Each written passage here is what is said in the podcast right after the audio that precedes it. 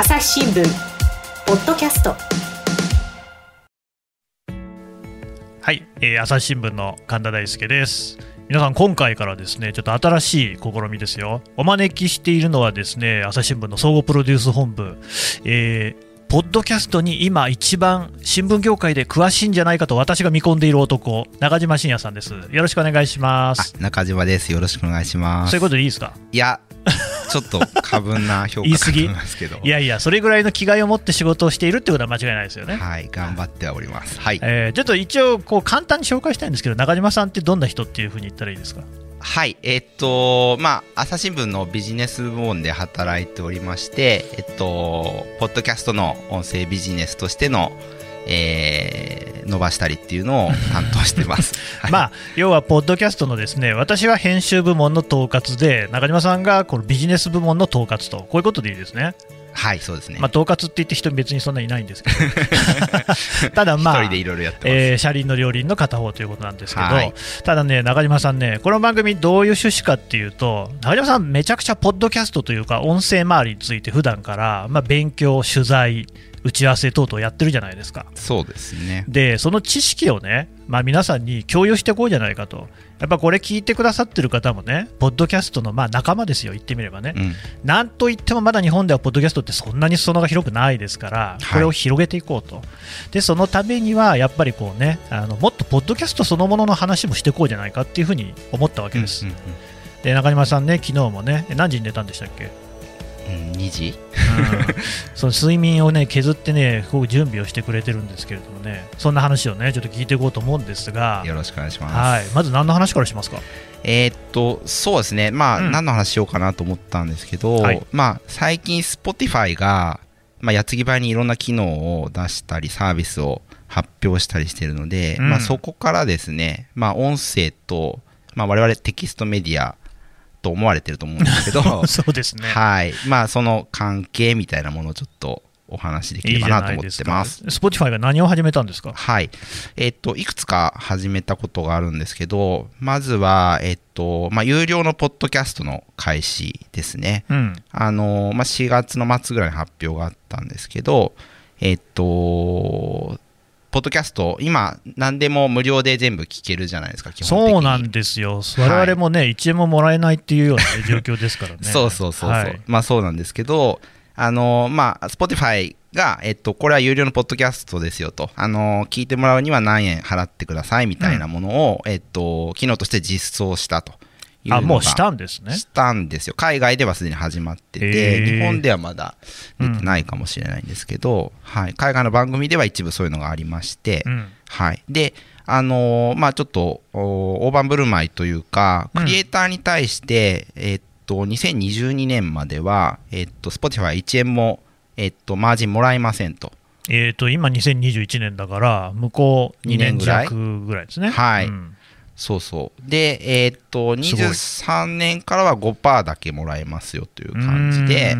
はい、あのウォール・ストリート・ジャーナルとか、えっと、アメリカのラジオ局の NPR とかが参加するそうです。これね、まあ、我々もこういう仕事をしていると、レベシェアっていうじゃないですか、うん、まあ、レベニューシェアですよね、入ってきたお金をどういうふうに配分するのかと、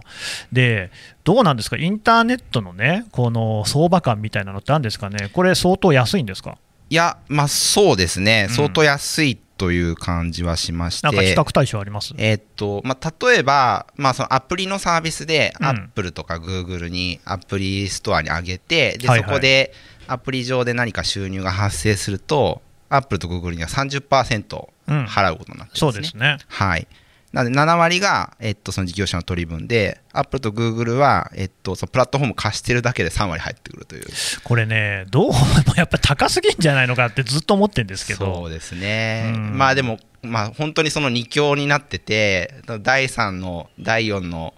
あのスマートフォンみたいなのがプラットフォームとしてないので、もう誰も文句言えない状態 Windows フォンとかなくなっちゃいましたから、ね、そうですね、あの Windows とか、あの Amazon とか、トライしたこともあったんですけど、結局、まあ、その2強でなってますよね。なんかどっかでね、この間聞いたか読んだかしたんですけれども、そもそもだからまあ、アップルがアプリのストアを始めたと、そもそも最初って、アップルって自社製のものしかなかったんですってね。ほんで、まあ、他のサードパーティーも受け入れるにあたって、要はそのアップストアっていうのの維持費っていうことで3割もらってた。うんうん、まあそれはね、当然、その運営の手間はかかりますから、ゼロじゃないでしょ、ね、自分のとこだけでやってるんだったら、それはいらない費用ですからね。で、まあ、なんとなく3割にしてて、ただ、まあ、それはそのうちね、あのそういうことがね、あのいらなくなるかもしれないねみたいな話もあったらしいんですけれども、なんかそのまま来ていると、ついでにグーグルも載ってるみたいな、そうですね、うん、ありがちな話ではありますけどね、この業界ね。まあ、ルール決めたものの強さというか、まあ、そういうのありますよね。でもそうすると、スポーティファイとしては、そういうアップル、グーグルのね、このなんかあのみかじめ料とはちょっと一線を画す割合を設定してきた。そうですね、プラットフォームとしては非常にそのクリエイター寄りの設定になっていて、であの期せずしてアップルの方も有料、うん、アップルポッドキャストの方もですね、えー、有料のポッドキャスト出せるようになったんですけど、アップルの方は初年度が30%。同じだ。同じ。で、2年目から15%でいいですよと。おお安くする。はい。まあ、固定して続けてる、まあ、サービスに対しては、下げますってことなんでしょうけど、うん、まあ、それと比べてもやっぱ Spotify の方がかなり全然安いですよね、最初はゼロで、その後も5%ってことだから、15%と比べるとね、3分の1ですもんね。もともと Spotify はあのそのサービス自体がそのプレ、うん、あのサブスクリプションサービスがあって、うんうん、で Spotify であの音楽あのいくらでも聴けるようにするにはお金が必要なわけですよね。うん、でそれに加入してもらうためにあのたくさんのポッドキャストがいろいろ Spotify 上で聞けるっていうことが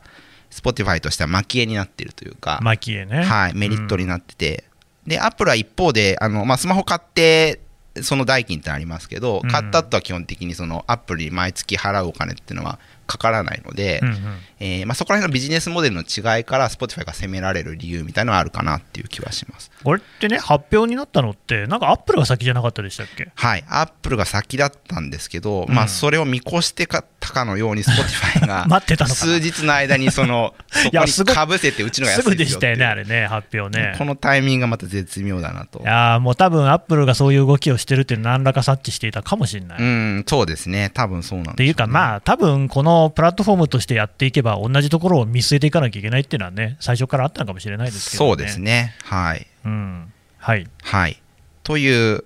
えー、っと、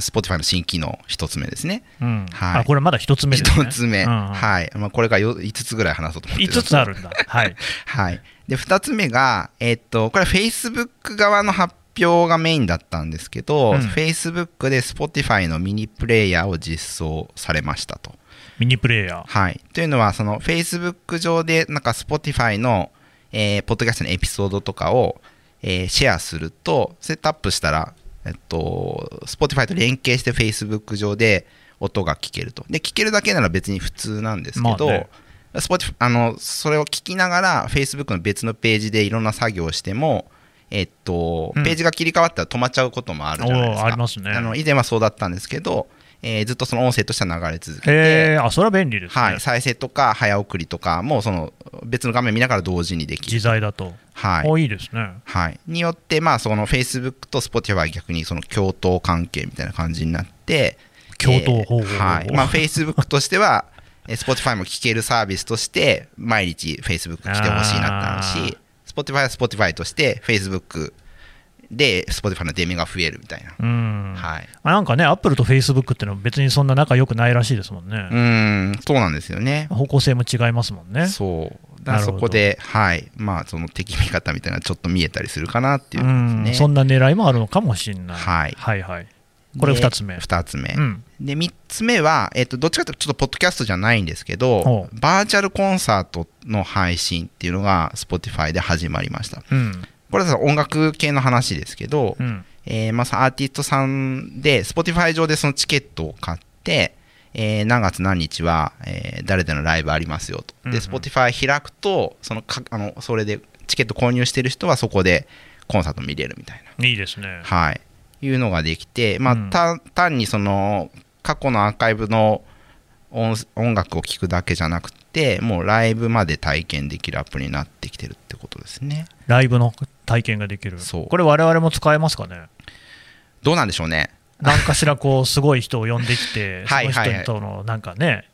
確かにインタビューとか番組みたいなものをそういうチケット販売するみたいなうんできるのが Spotify のプラットフォームを使えば簡単にできるってことですかね。そうですね。まだでもあの発表されてるイベントがその5つとか6つぐらいだけだったのであの相当まだ限定したまあ、引きの強いやつからやっていこうみたいな感じな気はまあでもなんかやっぱ Spotify はその辺クリエイター側のこう考えをよく分かってんなって感じしますよね。そうですね。いろいろ聞いてやってる、ねうん、結局そのクリエイターが今問題なのはどうやってもそのお金がプラットフォームに吸い込まれるってことなんで、はいはい、こうやってちゃんと還元していこうと、まあ、ツイッターなんかもね最近投げ銭みたいな制度できましたけれども、うんうん、ああいうのがこうプラットフォーム側がちゃんと準備しつつあるっていう流れあるようですね。そうですね、まあ、結局サービス側もコンテンツがなかったら、そうなんですよ今までなさすぎだろっていう、中に中身ないよってことになるので、はい。まあ、コンテンツ争奪戦って中で、まあ、クリエイター寄りの施策を打って、あの他のサービスよりも充実してるサー。ビスにしていこうってことなん、ね、なんかそこ面白いですよね、だって今ってコンテンツが溢れすぎって言われてるじゃないですか、はいはい、まあ、それこそ新聞記事だってね、どこにでもあるよっていうふうに言われている、うん、中で、そのコンテンツを作っている側っていうのが、だから、いやいや、あなたいなくても別の人いますからねと。私が死んでも代わりはいるものと。いうような発想が支配的だったように思うんですが、うん、なんか変わってきてるんですかね。はいそうですね、まあ、コンテンツがたくさんあるからこそ、もうみんな時間有限なので、より面白いものを見つけて、えっと、そこにコンテンツ使いたいと。結局じゃあそこではコンテンツの選別みたいなのが実は進んできてるっていうことなんですかね。そうですね。まあだから無料でいろいろ見れるからいいやっていうところから、うん、まあちょっとお金かけてでも そのプレミアムなコンテンツを見て、うん、まあその1日24時間しかないのでいや本当そうですよね。時間を大事に使いたいみたいなのは、うん、こうリスナーの動きとして出てるかも、ね、正直、ポッドキャストだけでもめちゃくちゃたくさんありますから、うん、どれ聞いていいのかっていうね、寝られなくなっちゃいますから、ね、いや、本当にそうなんですよね。なるほどね。朝日新聞ポッドキャスト朝日新聞歩ききは人工音声が伝えるニュースサービスです。外に出かけたらスマートフォンのアプリでお家にいるときはスマートスピーカーに朝日新聞のニュースを聞かせてと言ってください。あなたの知りたいニュースどこででも朝日新聞歩ききたった5分で今日のニュースをまとめ聞き。で、えっと、もう一つはですね、うん、オープンアクセスプラットフォームっていう、うん、えー、何ですか？機能みたいなものを発表されてまして、えっと、まあ、Spotify を経由して、あその他のオンオーディオサービスが聞けるようになるっていうことなんですけど。何を言ってるんですか？えっとね、はい、海外の事例で言うと、ええ、ストーリーテルっていうオーディオブックのサービスがあるんですよ、まあ、日本で言うとオーディオブックってあのオーディオブック .jp さんとか、うん、えっとオーディブルあのアマゾンのやつ、ね、はいはいはい、はい、が有名だと思うんですけど、うん、あのストーリーテルっていうのが海外であるみたいででそこのオーディオブックが、えっと、ストーリーテルに課金してる人は Spotify 開くと全部見れるよと。えー、なるほどね。はい。だから、まあ、Spotify の UI で、あのー、見え方で、オーディオブック全部ストーリーテルの見れるよみたいなこととかが始まりで、まあ、そういう外部連外部サービスとの音声的なコンテンツを連携していくみたいな動きが今後といっぱい取ってきますよという発表がありますいいですね、朝日新聞デジタルもね、うん、取ったらなんか文春も読めるとかになったらね、増えそうですけどね、無理かな。いやいやいや、いいんじゃないですか。うん、思いつきで言ってすいません。いえいえ。あと、これで最後ですか？そうですね。で、最後のが、ちょっと今後、深く話していきたいポイントなんですけど、えー、っとですね、Spotify で、ポッドキャストの音声の自動の文字起こし機能。うんトランスクリプションって英語で言うんですけど、うんうん、が発表されたと同時に一部で開始されました。へえー、っと、まあ、そのポッドキャストの番組で、まあ、その今、金さんと私が話してますけど、話してますよ。はい。この、話してること自体が、あの自動でですね、まあ、AI でですね、どんどん文字起こしされたのを、まあ、コンテンツ配信したのと同時に、もう画面で出ると。これね、はい、こういうことがもう今、普通にできちゃうんですよね。できちゃうと。うん、はい、だからほら、あの会議、オンライン会議のソフトでも、うん、その Zoom とかが先んじてましたけれども、最近、グーグルがこの翻訳翻訳じゃないや、文字起こし機能みたいなのを搭載して、はい、これが結構評判がいいみたいですね、その特に、えまあ、特にっていうか、今のところ英語圏、英語でしかうまいこといかないみたいですけれども、うんうん、めちゃ正確にあの書き起こしてくれると。でとりわけこう我々みたいなその、えー、ネイティブじゃない人間にとっては、やっぱり英語ってね、そのネイティブの発音についていくのって結構大変じゃないですか。そうですよね中島さんもあれでしょ、アメリカに行ってたんでしょ？いや、なんかご自慢の写真、あれ、スタンフォードで撮ったんでしょ、あれ？それは出張で1 週間ぐらい行った時に、なんかドヤ顔で撮れる場所で行って、ちょっと撮ったっていう。あそうですか、はい、から失礼しました。ですです、うん、けど、まあ、ただ、その英語でのやり取りとかをすることも、まあ、なくはない。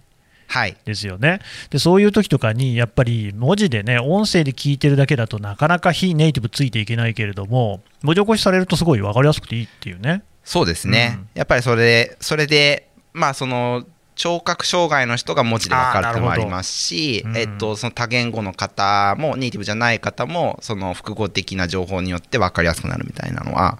ありますよね。これ、どうなんですか、日本語はまだまだ全然って感じなんですか？えー、っと、まあ、Spotify はまず英語圏で始まっていて、うん、えー、っと、まだ日本語の実装は、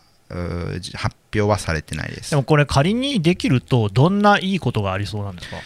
そうですね、やっぱり、うん、まずですね、その文字が全部起こされていて、はい、あの昨日ちょっと触ってみたんですけど、はいはい、そのこの会話の音声のところまで飛びたいって時にその文字で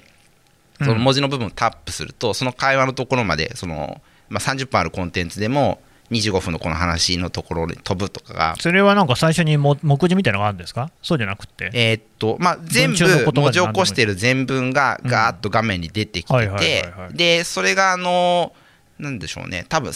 なんかこう数十秒ごとにセクションであの分かれていて。それも自動でやるわけです、ね、そうそうそう。でそれをあのここら辺聞きたいってなるとその面をタップした感じになって、うん、そこまで一気に話が飛ぶんですね音声として。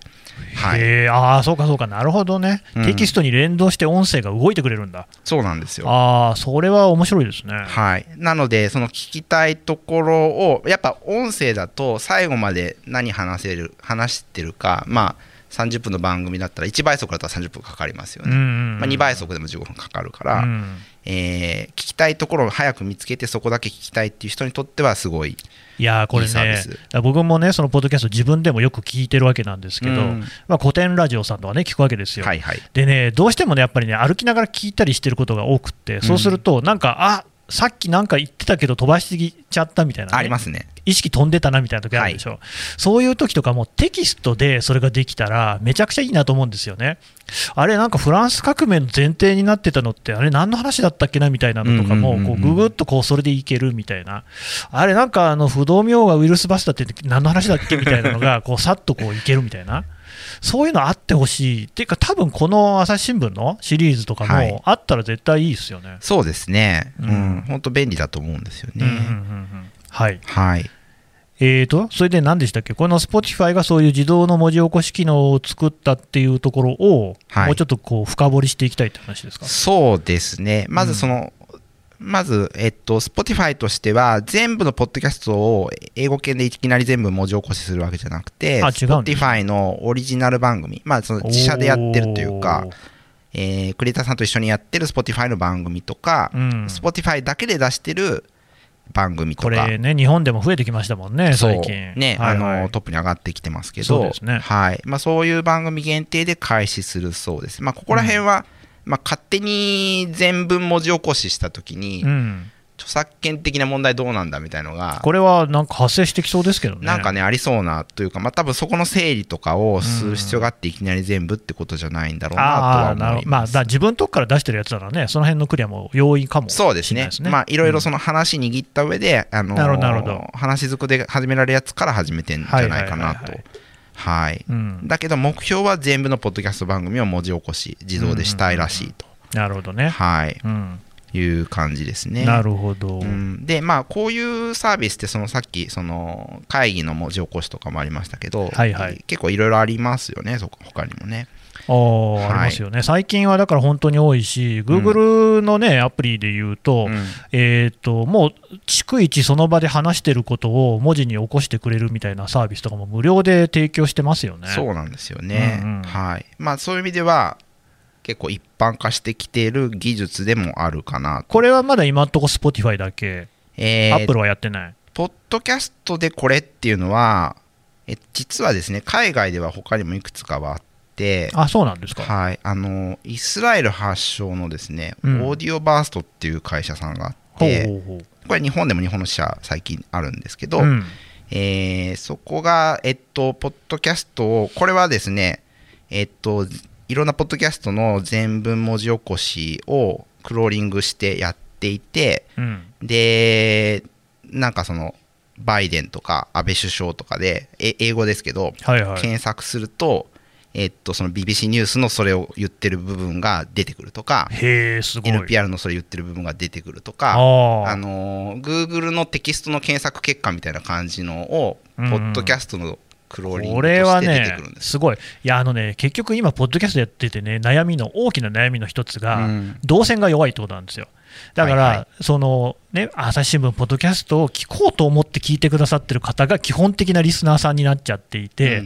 うん、でも、インターネットの仕組みっていうのはですよ、それこそグーグルが整えたように、なんか、あこれ調べたいって思ったときに、さっとこの単語を検索するとね、うん、あこれ見たらいいんじゃないですかっていうのがばばばっと出てくると、うん、そこに今んとこ、ポッドキャストが全然含まれてないわけですよ。そうですね、でもこれがそういうそのテキスト化することによって、検索性が上がってくるっていうことになると、じゃあそのミャンマーのクーデター、背景なんだっけみたいなのに、そのうちの番組のね、海瀬さんがその解説してくれたのが出てくるかもしれないという、そうですね。それはね、非常にありがたいというか、ぜひやってほしいですね。そうですね、うん、やっぱこう情報がせっかくあるのに、そこが、あのー、なんでしょうね、分析ができない状態になっていることで、世の中に知ら知られない状態になっているのが、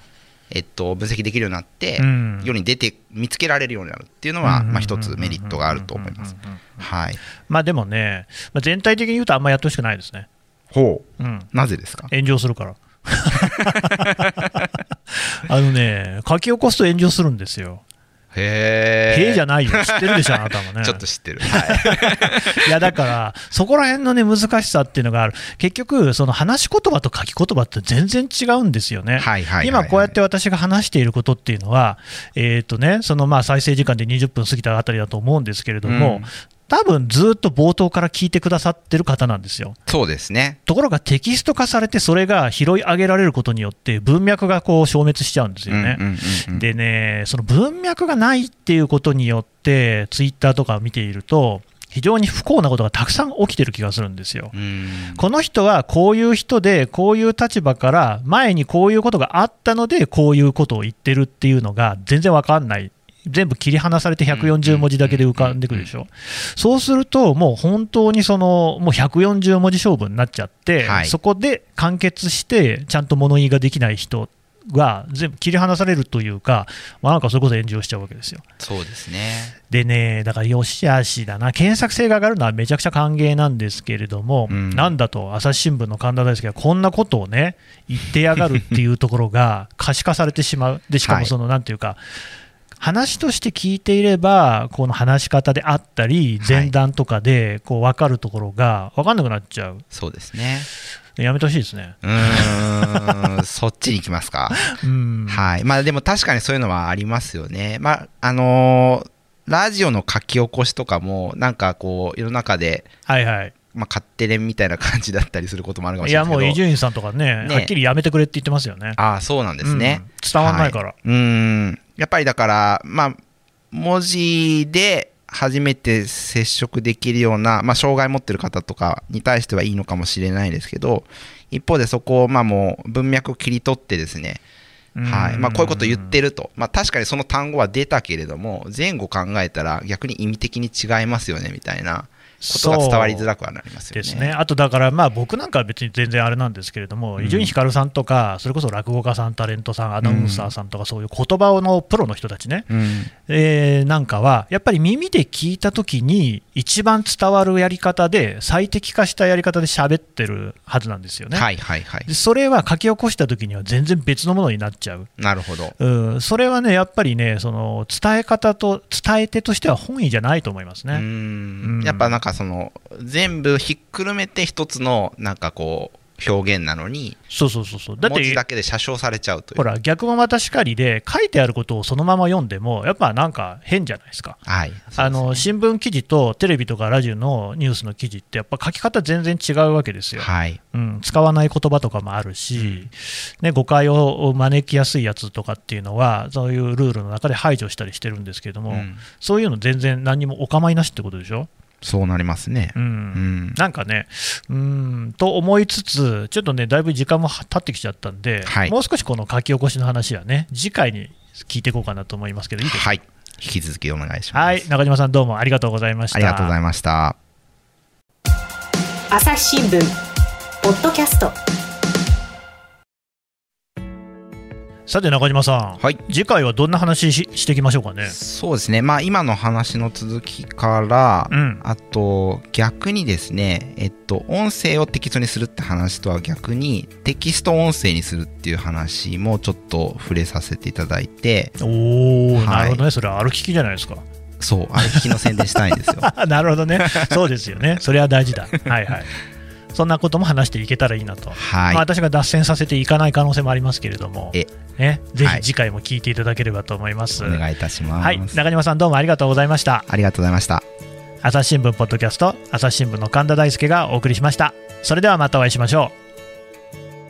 う。この番組へのご意見ご感想をメールで募集しています。ポッドキャストアット朝日ドットコム st アットマーク、